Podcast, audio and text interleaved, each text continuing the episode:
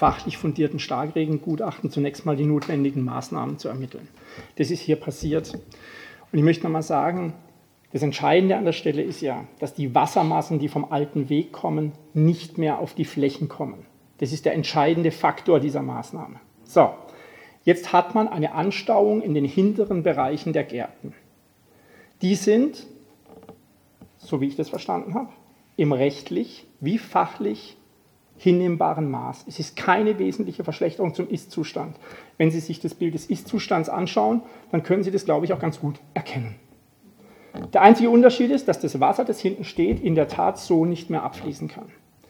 Wir möchten ja, und ich glaube, wir alle möchten, dass dieses Baugebiet möglichst einvernehmlich mit der Nachbarschaft, mit der Ortschaft Munzingen realisiert wird. Und deshalb haben wir auch schon in Aussicht gestellt, dass wir über das rechtlich Erforderliche hinaus Maßnahmen prüfen und planen und umsetzen werden, die die schützenswerten Interessen der Nachbarschaft weiter verbessert.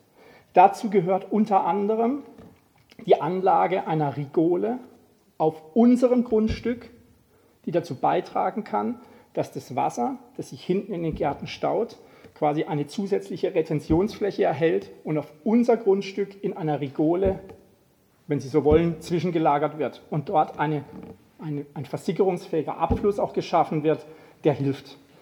Es gibt weitere Maßnahmen, wo wir sagen, nach dem Bebauungsplanbeschluss besprechen wir das mit der Nachbarschaft in ruhiger Atmosphäre und versuchen da eine einvernehmliche Lösung hinzukriegen, dass die Interessen allseitig befriedigt werden, die für die Umsetzung eines solch wünschenswerten Baugebiets, wie es der Gemeinderat hier beschlossen hat, notwendig sind. Danke.